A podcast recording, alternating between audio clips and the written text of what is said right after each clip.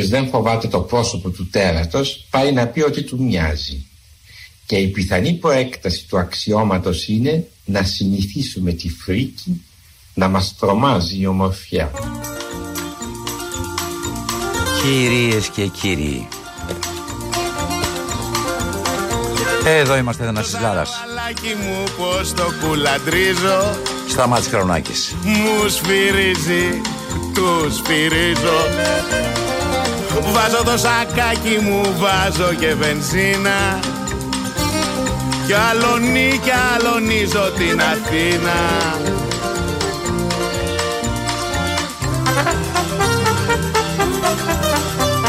Πάρτε τα σαραβαλάκια σας, έρχεται Σαββατοκύριακο, κάντε μια βολτίτσα. Στην Αθήνα και τα περίχωρα. Δεν είναι ανάγκη να φάτε, δεν είναι ανάγκη να πιείτε, δεν είναι ανάγκη να δείτε τίποτα κυρίες και κύριοι. Όλα θα τα βάλετε σε βενζίνη και θα κάνετε τη βολτίτσα σας.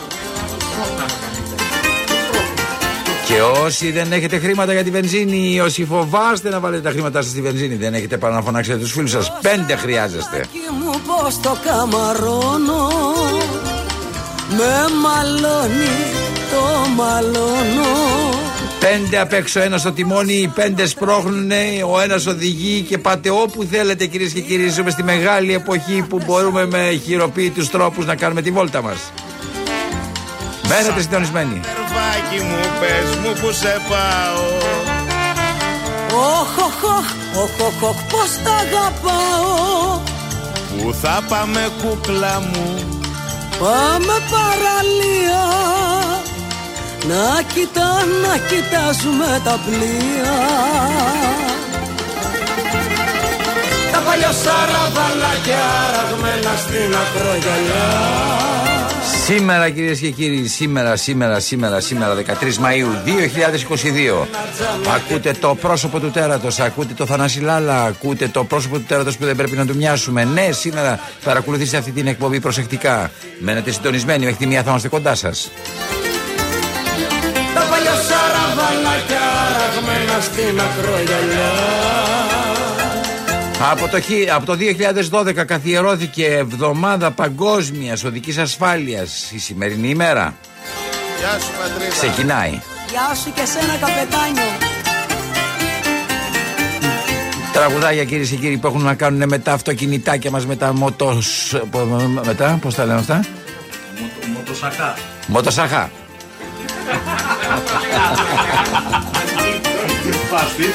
Ποδηλατά και όλα τα άλλα. Μένετε συντονισμένοι. μου πώς το κουβεντιάζω Με πειράζει, αχ το πειράζω 13 με 17 Μαΐου θα διεξαχθεί κυρίες και κύριοι με θέμα την καθιέρωση του ορίου ταχύτητα στις κατοικημένες περιοχές ένα μεγάλο συνέδριο. Ο ΙΕ προτρέπει τα κράτη-μέλη να μειώσουν το όριο ταχύτητα σε κατοικημένες περιοχές στα 30 χιλιόμετρα την ώρα. Να σε βλέ, να σε βλέπω να σοφάρεις Φέρ το τσιγαράκι μου Σ' αγαπάω παιδί μου Βάλετε, βάλετε τα μαζί. Έτσι λοιπόν καλά ξεκινήσαμε σήμερα. Λοιπόν Θέλω να σας πω ότι αυτή η εκπομπή σήμερα σας επιφυλάσσει εκπλήξεις Αλλά σας επιφυλάσσει και πολλά ωραία τραγουδάκια Για να απολαύσετε μια ωρίτσα Να ξεσκάσετε και μέσα στο ταξί που είστε Να ακούτε και να λέτε βρε χαρά Θεού είναι εδώ Άντε και στο σπίτι σας, στο στενό σπιτάκι σας, το οποίο δεν μπορείτε να ανοίξετε φως, δεν μπορείτε να ψήσετε τίποτα στις ηλεκτρικές συσκευές σας, δεν μπορείτε να κάνετε μπάνιο γιατί το θερμοσύμφωνο ακόμα δεν πρέπει να λειτουργεί full κυρίες και κύριοι, παρά μόνο λίγα λεπτά. Οπότε όταν μαζευτεί η ολικογένεια, το ανοίγετε μια και καλή να κάνετε ολικογένεια. Τι να σας πω κυρίες και κύριοι, είναι υπέροχες οι συνθήκες του σπιτιού σας και γι' αυτό εμείς με ωραία τραγουδάκια σας κρατάμε συντροφιά για να μην χάσετε την ελπίδα σας ότι υπάρχουν και καλύτερες μέρες που είναι εκεί, εκεί μπροστά σας και όχι πι, πι, πι, πι, πι πίσω σας.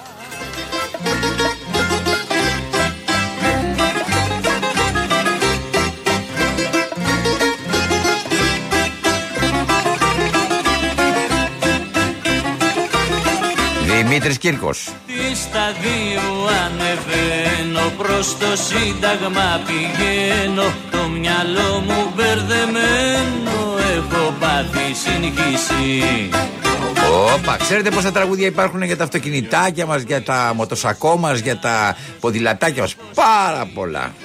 Βάρος και κατ' Δύο, τρεις, τέσσερις εκπομπές θα μπορούσαμε να κάνουμε με αυτά τα υπέροχα τραγούδια. οδήγηση. Δημήτρης Κύρκος, τον ήχο αυτής της εκπομπής. Φροντίζει τα αυτάκια σας. Να έχεις ό,τι θες εσύ Και ειλικρινά μιλάω Στο τιμόνι που κρατάω Ο νερουλά αυτής της εκπομπής, κυρίες και κύριοι. Ο Χρήστος Μητυλινιός. Να μια τέτοια εξήγηση Αναβαθμίστηκε από αρχιστικά. Ο Χρήστος, ρε παιδιά, πού είναι ο Χρήστος; Στην παραγωγή η Μαρία Καφετζή. Στην επιμέλεια των ηχητικών που μόλις ακούσατε μία λεπτομέρεια αυτόν ήταν ο Παναγιώτης Κάτσιος και θα παραμείνει. Μόλις πνίγηκε. Μπερδεμένες σκέψεις και πολλή συγκίνηση Τα φανάρια δεν προσέχω και με κόκκινο περνάω Άρχισα να μην ελέγχω γύρω μου την κίνηση Και βεβαίως κυρίες και κύριοι στη μουσική επιμέλεια και αυτής της εκπομπής Βασίλης Κρυμπάς. Έτσι ξεκίνησε αυτή η εκπομπή. Πάμε τώρα, μπαίνουμε κυρίες και κύριοι στη λεωφόρο από το στενάκι. Είναι το πιο φίνο Ούτε εκείνο μ' άφησε Ούτε εγώ τα αφήνω. Όλο το ψωμάκι του παγωμένο το έχει. Κι όμως το κακόμοιρο δεν μου λέει όχι. Στήσαν οι φοριές Σαν οι φοριές μου γκρίζει. Στις κατηφοριές Στις κατηφοριές ρολάρι Κι όταν βρει τον ίσιο δρόμο Περπατάει με καμάρι Τούκου τούκου Τάκα τάκα Και έχει και με καλή πλάκα Ω, μένετε συντονισμένοι.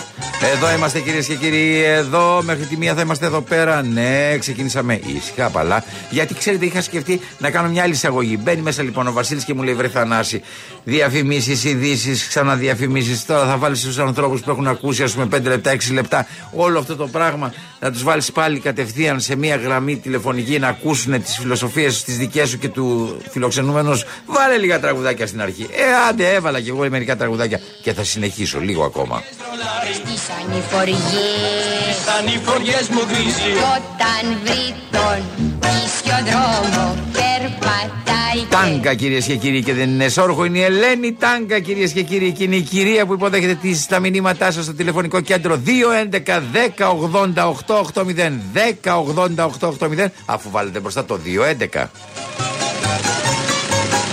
Και αν δεν θέλετε να μιλήσετε με μια κυρία Ελένη Τάγκα, πρέπει να σας πω ότι μπορείτε να στείλετε και τις ε, όποιες, τα όποια μηνύματά σας στο radio παπάκι παραπολιτικά.gr που γιορτάζει.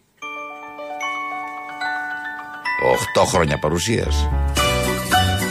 Ταραραραμ παμ, ταραραραμ παμ, ταραραρα. Παμ, όλοι μαζί από τα σπίτια σας. Ταμ, ταραραραμ παμ, παραραραμ παμ, παραραραμ. Εδώ είστε. Παίρνω ένα ποδήλατο και φεύγω για τα δύνατο Κρατάω στο χέρι το κλειδί Και όλα αυτά τα λέει ένας Μακεδόνας. Πιάνω το τιμόνι, ο σφιγμός μου δυναμώνει το έργο κάπου Το έχω ξαναδεί Το έχω ξαναδεί. Ήμουν μικρό παιδάκι Με Καθαρή καρδιά. Είχα το όνειρό μου, το ποδήλατό μου Κι όλα έμοιαζαν σωστά Σωστά. Έγινα δεκάξι κι όλα ήταν εντάξει Είχα μια ζωή μπροστά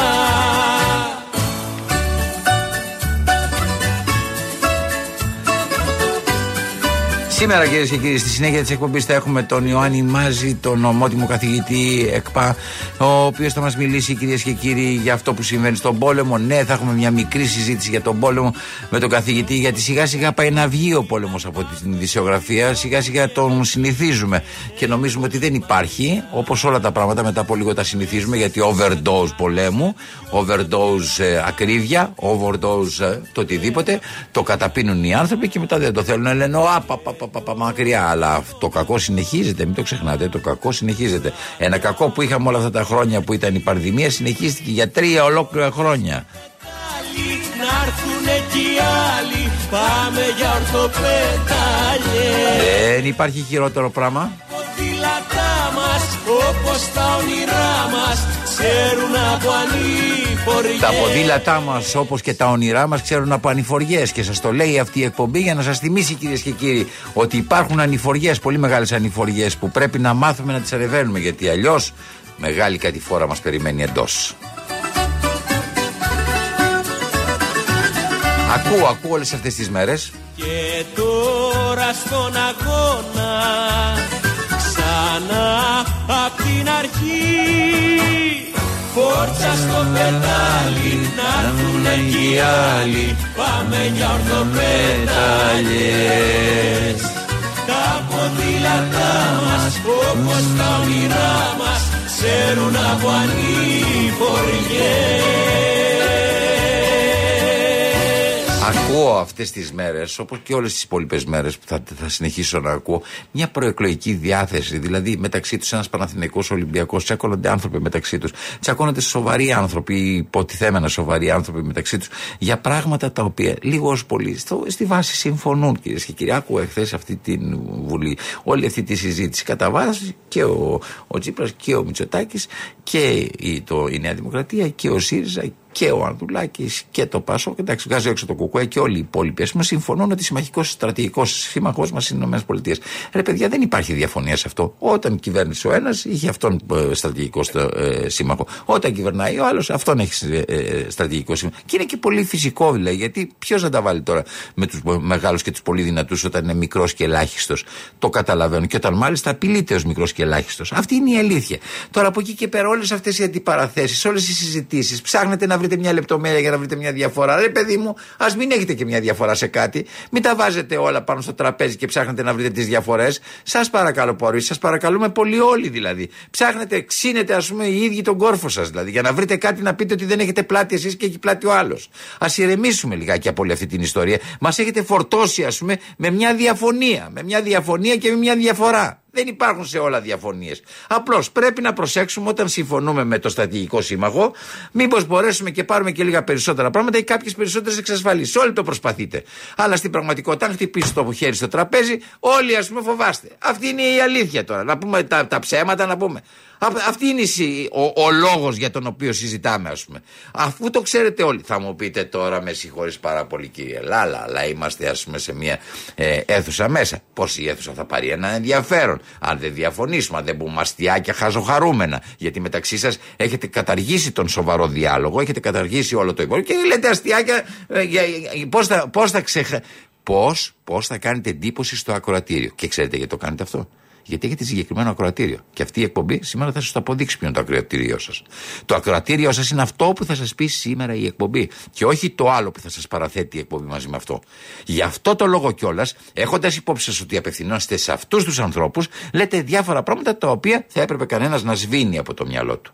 Να τα αφήνει έξω από το μυαλό του, να τα αφήνει έξω τη συζήτησή του. Λοιπόν, τώρα θα πάμε σε διαφημίσεις. Θα επιστρέψουμε. Θα κάνουμε μια σύντομη συνομιλία με τον κύριο Ιωάννη Μάζη, τον καθηγητή, για τον πόλεμο, για όλες τις εξελίξεις αυτές. Και αφού τελειώσουμε αυτό, στο τελευταίο κομμάτι αυτής της εκπομπής, μείνετε συντονισμένοι. Γιατί θα σας πω, κύριες, κύριοι, όλοι εσείς που έχετε αναλάβει την ευθύνη της χώρας στα χέρια σας, σε ποιο ακροατήριο απευθύνεστε και δεν θα πρέπει να είναι αυτό το κριτήριό σας, αλλά το άλλο κομμάτι του ακροατηρίου. Αυτό το οποίο έχει μυαλό, έχει σκέψη και δεν χρειάζεται και πολλά λόγια για να καταλάβει τι θέλουμε να πούμε. Πάμε λοιπόν τώρα διαφημίσεις.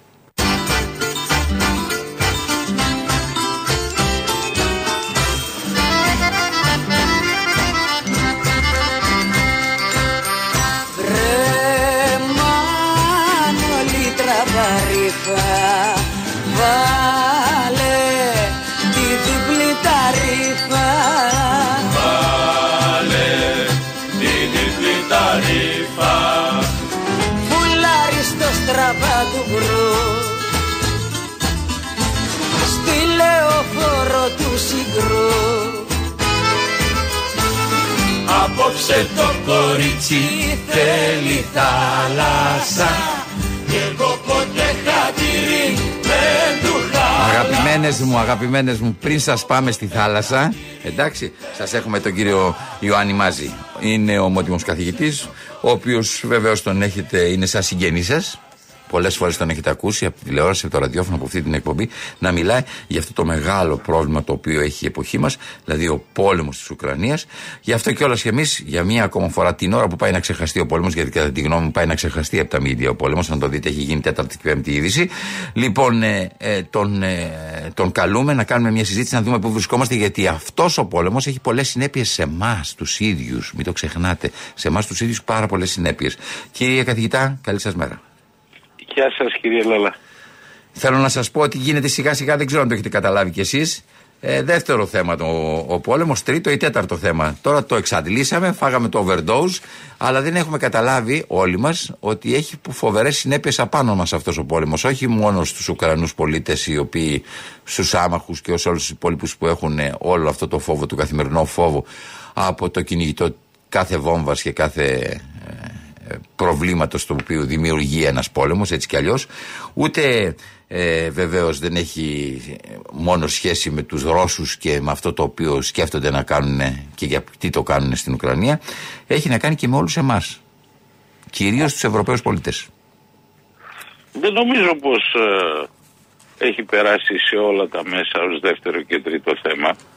Ε, διαβάζω, διάβαζα χθες την πολύ καλή εφημερίδα Εστία ε, το κεντρικό άρθρο του καλού σας συναδέλφου, του εκλεκτού δημοσιογράφου του κύριου με τίτλο 40 δισεκατομμύρια δολάρια δώρο στο Ζελένσκι για να τεινάξει στον αέρα την Ευρωπαϊκή Ένωση. Ναι. Ε, και βεβαίως διάβασα και στο έγκριτο βήμα ε, την συνέντευξη ενός Ρώσου αντιφρονούντος φυσικά φιλοσόφου ο οποίος ε, κάνει την προσέγγιση που είχα κάνει εξ αρχής ε, βέβαια γι' αυτό ως συνήθως ε, ότι ο Πούτιν από τη στιγμή που αισθάνεται ότι περικυκλώνεται έτσι περισσότερο και δημιουργεί, δημιουργείται ένα υπαρξιακό ζήτημα για τη Ρωσική Ομοσπονδία γίνεται ακόμη πιο επικίνδυνος για την χρήση των πυρηνικών. Ε, είχα μιλήσει εξ αρχής για το τι θεωρεί ο Πούτιν υπαρξιακή απειλή και εσχάτως πρόσφατα πριν καμιά εβδομάδα ε, διάβασα τον κύριο Κίσιγκερ ο οποίος στα 99 του χρόνια ε, έκανε ακριβώς την ίδια ανάλυση λέγοντας ε, για την μεταφυσική μυστικιστική προσέγγιση του Πούτιν ε, στην υπόθεση του ρωσικού έθνους η οποία τον καθιστά εξαιρετικά ευάλωτο σε προκλήσεις όπως είναι η πυρηνική απειλή. Δηλαδή συγκλίνουν ε, πολύ σοβαροί αναλυτές και βεβαίως θα είδατε και εσείς ως ε, α, έγκριτος δημοσιογράφος ε, σε όλες τις εφημερίδες ότι πλέον το θέμα της πυρηνικής απειλής είναι στο τραπέζι. Ε, συζητιείται, είναι στο τραπέζι, ναι. Λοιπόν. Είναι, το ζητούμενο είναι αν κύριε καθηγητά είναι στο τραπέζι ως ε, μία, ένας πρόσθετος φόβος για ένα φόβος που φυλάει τέρμα ή είναι πάνω στο τραπέζι για να, ε, γιατί πραγματικά είναι ενδεχόμενο. Ε, κοιτάξτε, ε, οφείλω να ομολογήσω ότι ο πολιτικός αυτός Ρώσος φιλόσοφος ε, είπε κάτι εξαιρετικά εύστοχο στο βήμα είπε ότι ε, υπάρχει και, το οποίο είναι σωστό σύμφωνα με τη θεωρία, υπάρχει και η αποκλιμάκωση δια της ακραίας Δηλαδή όταν η απειλή γίνει ορατή, σοβαρή, πραγματική, τότε οδηγούμεθα σε εκτόνωση. Ίσως αυτό λέει να είναι μία σκέψη του ε, Βλαδίμιρου Πούτιν. Είναι όμως και μια σκέψη των απέναντι. Γιατί όταν οι απέναντι λένε να μπει η Φιλανδία στο ΝΑΤΟ, να μπει η Σουηδία στο ΝΑΤΟ, να ε, πάρτε 40 δισεκατομμύρια για να συνεχίζει τον πόλεμο και η ειρηνευτική λογική δεν υπάρχει, δηλαδή δεν υπάρχει μια λογική να τα βρούμε, να βρούμε μια πρόταση λύσης, πάνε να πει ότι και οι δύο παίζουν πια με τα άκρα. Ακριβώς γι' αυτό είχα πει πολύ νωρίς ε, ότι εδώ έχουμε έναν ηγεμονικό ανταγωνισμό είπα Ρωσίας στο έδαφος της Ουκρανίας και μέχρι τελευταίου Ουκρανού. Να κάνω, Ε, να κάνω μια ναι. υπέρβαση, να σας πω δηλαδή, μήπως τελικά ο πόλεμος των Ηνωμένων Πολιτειών δεν είναι προς τη Ρωσία αλλά είναι προς την Ευρώπη; Μήπως αυτό είναι μια αφορμή για να δημιουργήσει Ε, προβλήματα τεράστια για στην να μην Ευρώπη; μας πούνε συνωμοσιολόγους και τους Εγώ δεν δυο. κάνω συνωμοσίες από αυτά που βλέπω. Το, το αυτά που ξέρω, ακούω. το ξέρω. Για να μην μας πούνε συνωμοσιολόγους και τους δυο, ας δούμε τα γεγονότα. Τι μας δείχνουν τα γεγονότα. Οι ισχυρότατες οικονομίες έχουν διαχωρίσει τη θέση τους από τις κυρώσεις τροφοδοσίας ρωσικών υδρογονανθράκων στα εδάφη τους. Ισχυρότατες. Μμμ. Αρχίζοντας ας πούμε από τη Γερμανία. Έτσι. Ε, την Ιταλία. Η Έννη. Ένας κολοσσός σαν την Έννη βγαίνει και μας λέει χθες ότι ξέρετε κάτι παιδιά, εγώ θα πληρώνω σε ρούβλια. Ακριβώς. Εσείς κάντε το κουμάντο, τα- το κουμάντο σας. Λοιπόν, ε, η Ελλάδα η ίδια, προσέξτε. Τι μας λέει ο Πρωθυπουργός, ε, δεν μπορούμε λέει να επιβάλλουμε την, ε, το εμπάργκο στο ρωσικό πετρέλαιο. Ε, δεν- δεν γίνεται.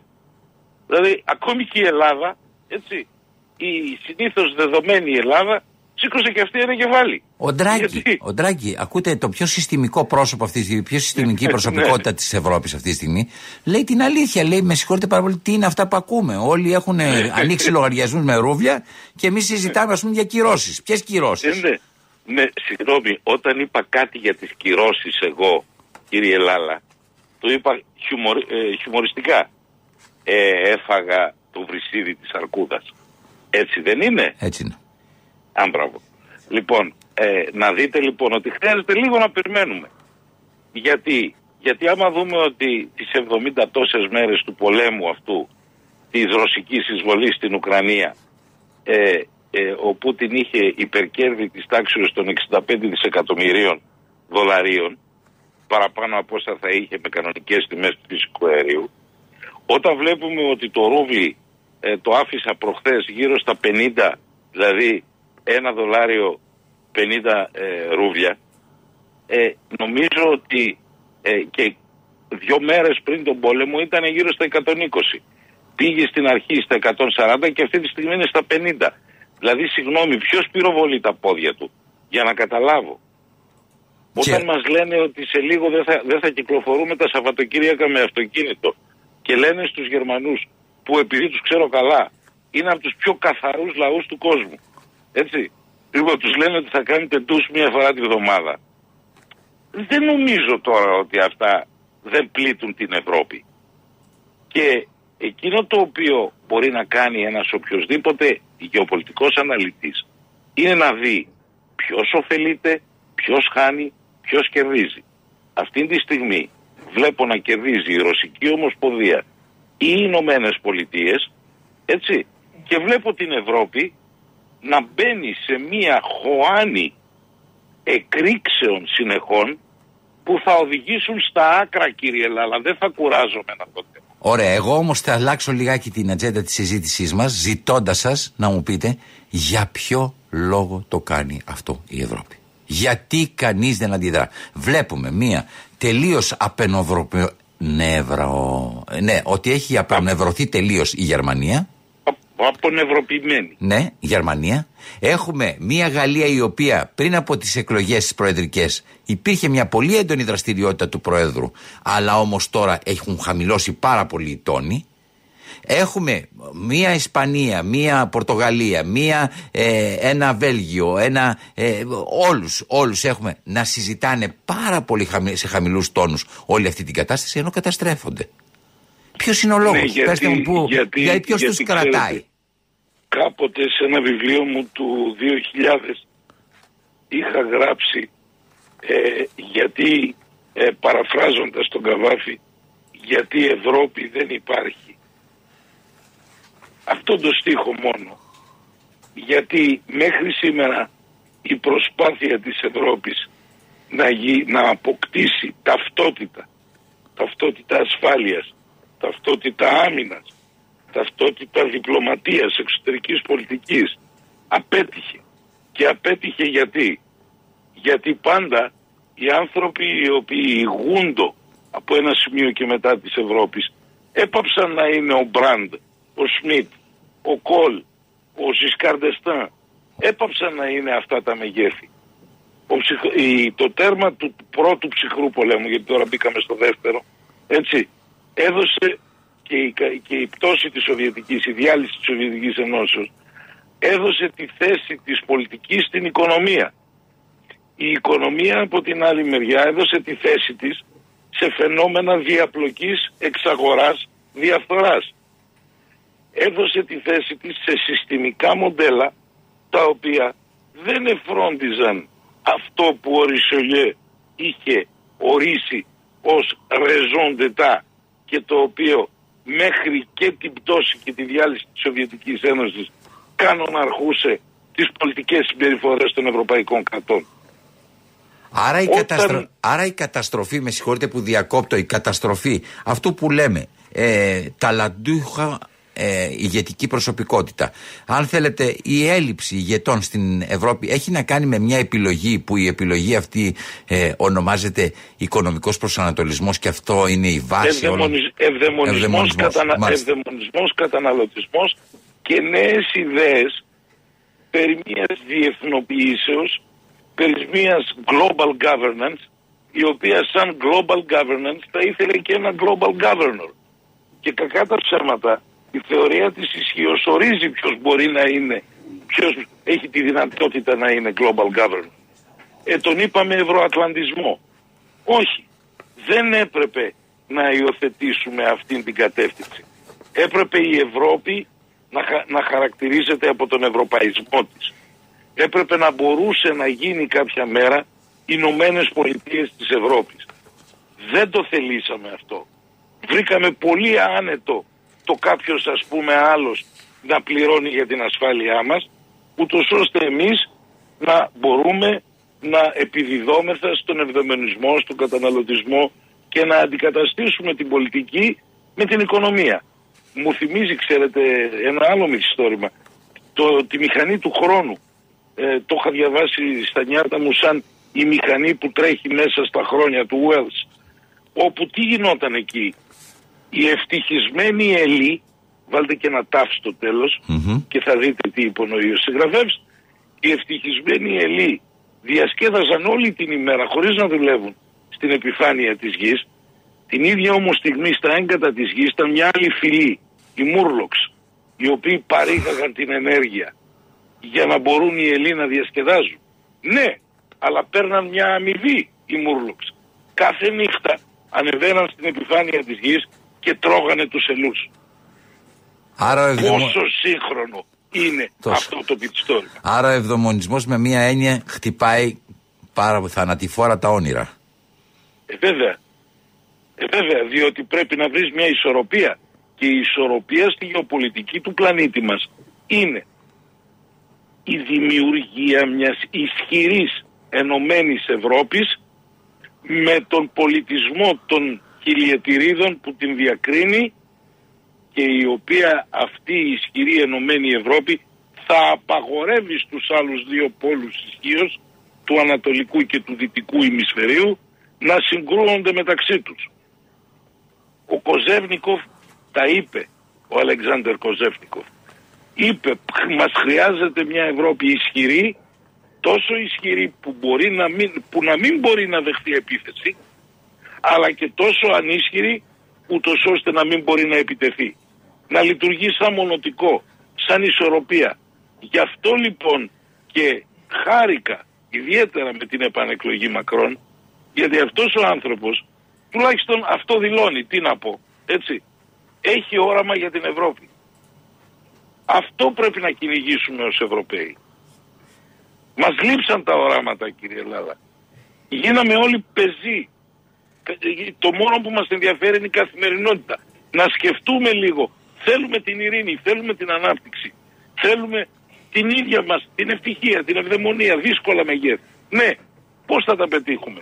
Πρώτη προϋπόθεση είναι η ειρήνη. Και για την ειρήνη όμως πρέπει να φροντίσουμε την ισχύ. Γιατί αλίμονο εάν δεν έχεις ισχύ για να υπερασπίσεις την ειρήνη. Αυτά είναι απλά συμπεράσματα που ήρθε η ώρα να τα ξανασκεφτούμε από την αρχή. Κύριε καθηγητά, δεν να είμαι σας- ρομαντικός, ρεαλιστής είμαι. Κύριε καθηγητά, να σας πω κάτι. Νομίζω ότι δεν πρέπει να συζητήσουμε άλλο σήμερα για τον πόλεμο. Φτάνουν αυτά που είπαμε, γιατί πιστεύω ότι αυτός είναι ένας άλλος δρόμος, στον οποίο πρέπει να μπούμε και να σκεφτούμε. Ε, Βεβαίως, τα γεγονότα κάθε μέρα είναι πράγματα τα οποία μας θυμίζουν το αδιέξοδο, που κάποια στιγμή βεβαίως θα βρεθεί μια διέξοδος, έτσι κι αλλιώς. Αλλά όμως το κυριότερο από όλα, ακόμα και διέξοδος να βρεθεί σήμερα, πρέπει να αλλάξει η λογική μας στην προσέγγιση των πραγμάτων για να μην πω Και στην να προσέγγιση τελειώσουμε της με ζωής μας. μία φράση, κύριε Λάλα. Πολύ Παρακαλώ. σωστά. Με μία φράση. Α γίνουμε πραγματικοί Ευρωπαίοι. Α γίνουμε πραγματικοί Ευρωπαίοι. Κύριε καθηγητά, σας ευχαριστώ πάρα πολύ. Να είστε καλά. είστε καλά. Καλημέρα. Γεια σας.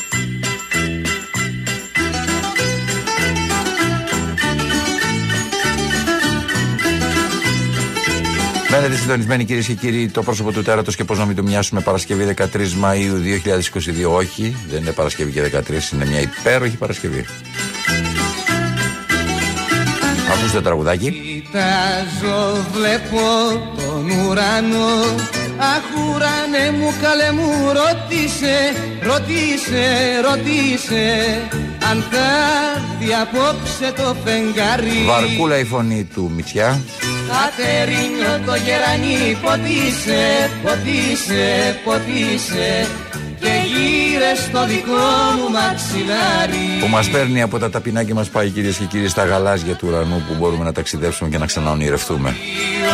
Φεύγω για τη δουλειά δυο φιλιά και θες μ' αντίο Χαράματα με το πρώτο λεωφορείο Φεύγω για τη δουλειά δυο φιλιάς και θες μ' αντίο Θα ακούσουμε όλο το τραγουδάκι και θέλω να σας πω ότι προετοιμαστείτε κυρίες και κύριοι. Θα ακούσουμε διαφημίσεις και θα επιστρέψουμε. Θα επιστρέψουμε για να σας πω αυτό που σας υποσχέθηκα από την αρχή για να σας το παρουσιάσω.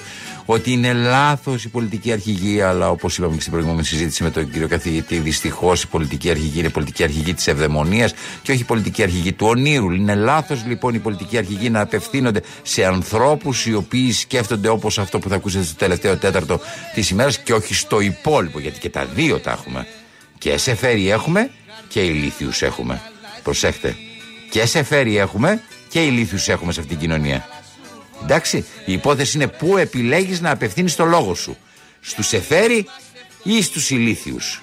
Λοιπόν, γι' αυτό και όλα αυτή η εκπομπή πάει σε διαφημίσεις και επιστρέφει για να γελάσετε αλλά και για να κλάψετε. Φεύγω για τη δουλειά δυο φιλιά και θες μ' αντίο Χαράματα με το πρώτο λεωφορείο Φεύγω για τη δουλειά δυο φιλιά και θες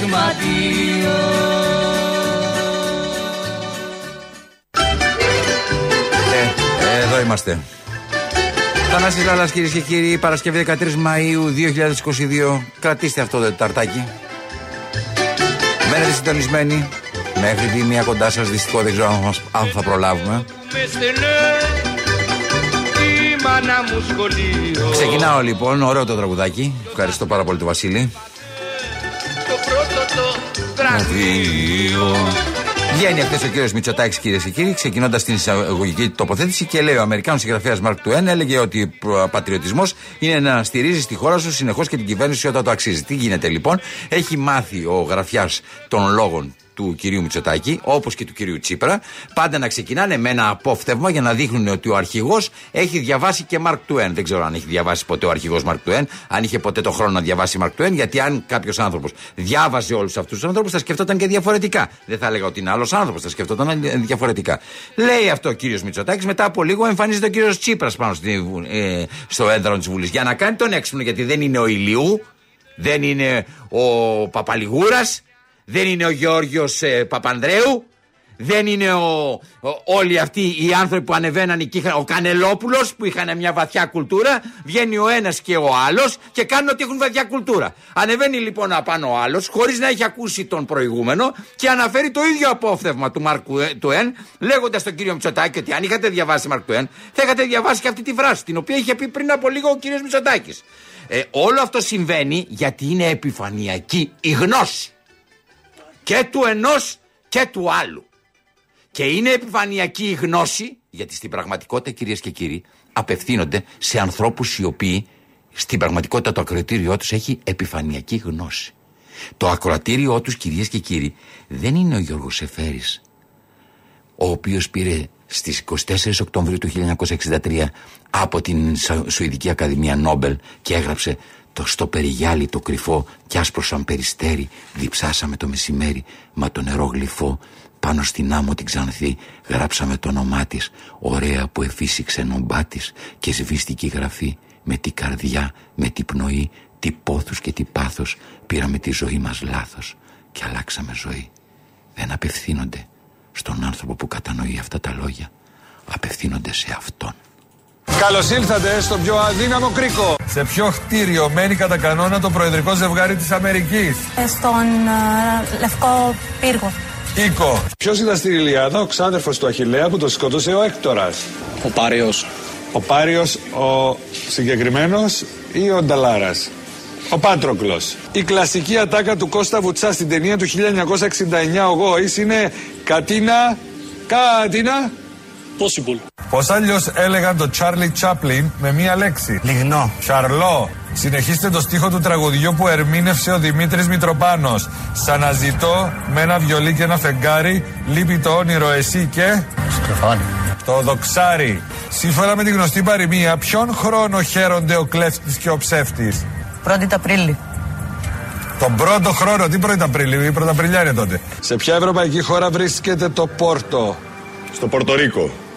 Πορτογαλία. Τι μυαλό είναι αυτό που έχεις; Βουλωμένο γράμμα διαβάζεις. Κυρίες και κύριοι δεν απευθύνονται στο κοινό όπως αυτό το κοινό που διαβάζει Οδυσσέα Ελίτη και θεωρεί ότι είναι ένας από τους κορυφαίους ποιητές στον κόσμο και είναι Έλληνας και τιμήθηκε και αυτός με το βραβείο Νόμπελ λογοτεχνίας το 1979 και έγραφε ότι μπόρεσα να αποκτήσω μια ζωή από πράξεις ορατές για όλους επομένως να κερδίσω την ίδια μου διαφάνεια το χρωστώ σε ένα είδος ειδικού θάρρους που μου δοκενηποίηση να γίνομαι άνεμος για τον χαρταετό και χαρταετός για τον άνεμο ακόμα και όταν ο ουρανός δεν υπάρχει όχι δεν απευθύνονται σε αυτόν τον άνθρωπο που κατανοεί αυτά τα λόγια απευθύνονται σε αυτόν τον άνθρωπο Πώς κάνει ο Γήπας; Κρά! Κρά! Σκοτώθηκε ο Γήπας Αυτό ήταν κοράκι, δεν ήταν Γήπας Για δοκιμάστε το ακόμη μια φορά Ποιος αυτοκράτορας του Βυζαντίου φέρεται να είδε το όραμα του Σταυρού με την επιγραφή εν τούτο Νίκα Κωνσταντίνος Καλακοσνιός. Κλαίω, ο Μέγας Κωνσταντίνος Τι ήταν το ημίψιλο που φορούσαν οι άντρες κυρίως κατά τον 19ο αιώνα; Φουστανέλα. Τι, Φουστανέλα. ημίψιλη, υπάρχει και η μάξι Καπέλο, σε ποια συνοικία του κέντρου της Αθήνας βρίσκονται οι δρόμοι Εμμανουήλ Μπενάκη, Ναβαρίνου και Βαρτετσίου; Παρίσι. Συγγνώμη, Παρίσι. λίγο πιο δυνατά Παρίσι. Τι να σας πω. Εξάρχεια. Για κάποιον που είναι ικανότατος, πανέξυπνος, τετραπέρατος και παμπώνυρος, λέμε ότι είναι διαόλου Πόδι. κάλτσα. Δίνουμε όλοι το παρόν την Κυριακή. Τις κάλψες. Βουαβά, βουεβέ, βουι βου και βα, βουι βο, βου και βι, ο βοη βο, βου και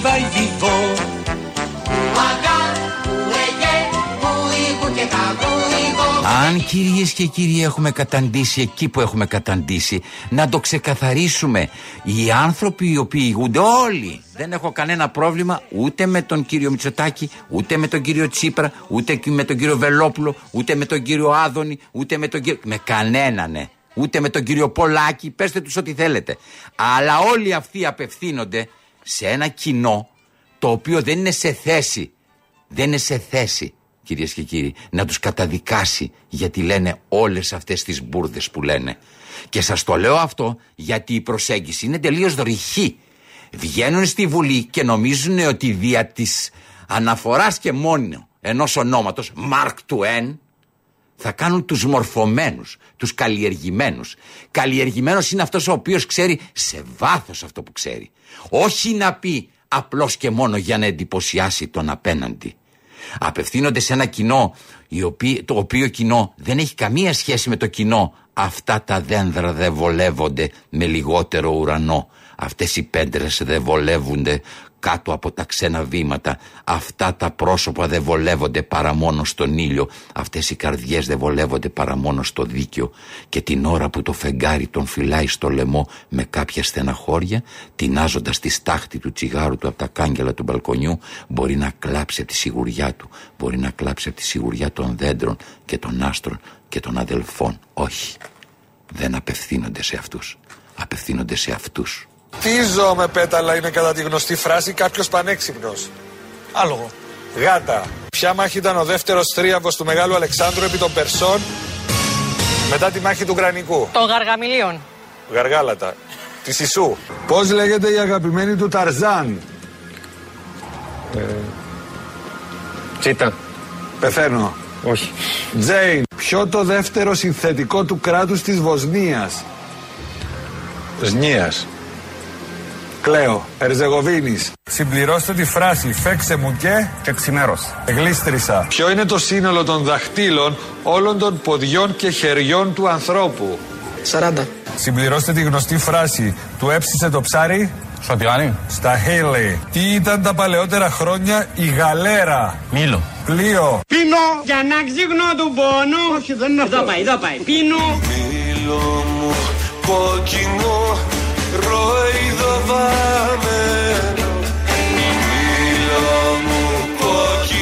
να τραγουδήσω δεν μπορώ.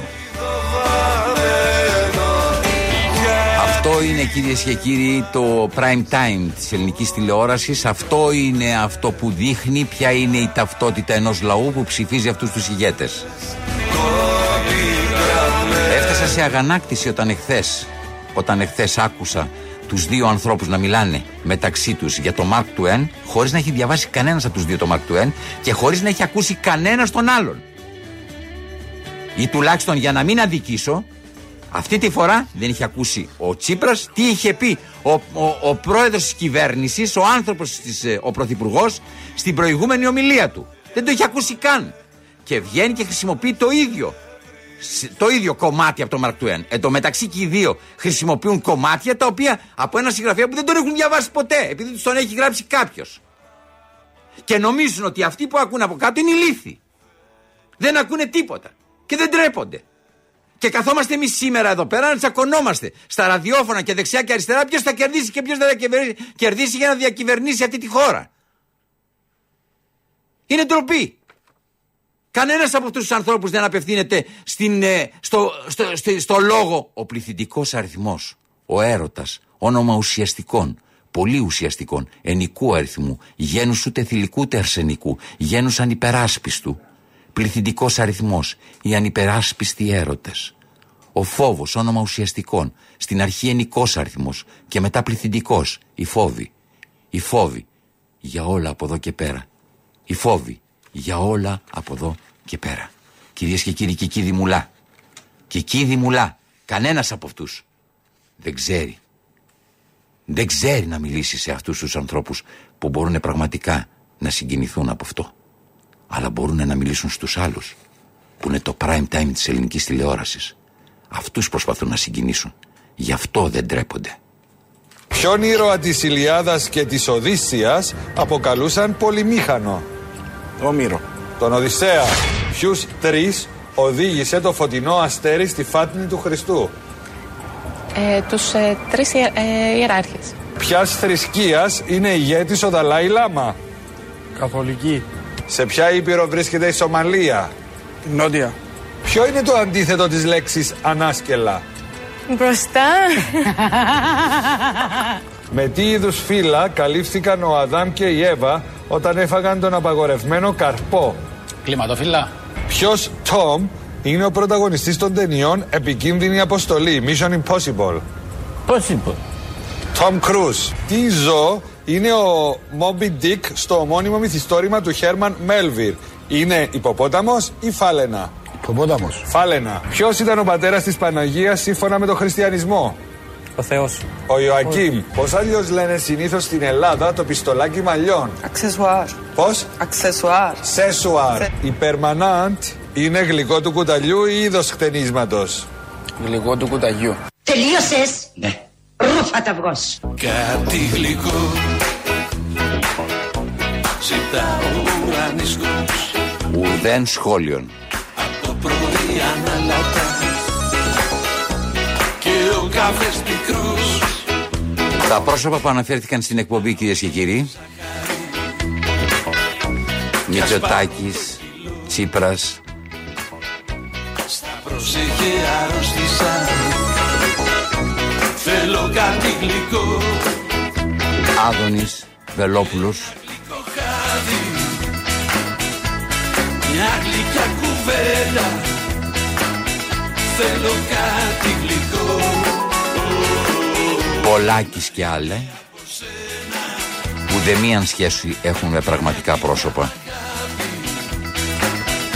Ήταν απλώς ένα πρόσχημα Θέλω κάτι για να σας πω ότι αυτό που ακούμε Κι ας είναι αυτά που δεν το ακούμε και δεν το καταπίνουμε αμάσιτο. Μου αγάπη Υπάρχουν άνθρωποι οι οποίοι σκέφτονται και κρίνουν. Δυστυχώς είναι λιγότεροι πια σε αυτή τη χώρα. Να είστε καλά, καλό μεσημέρι. Σας ευχαριστώ για όλα.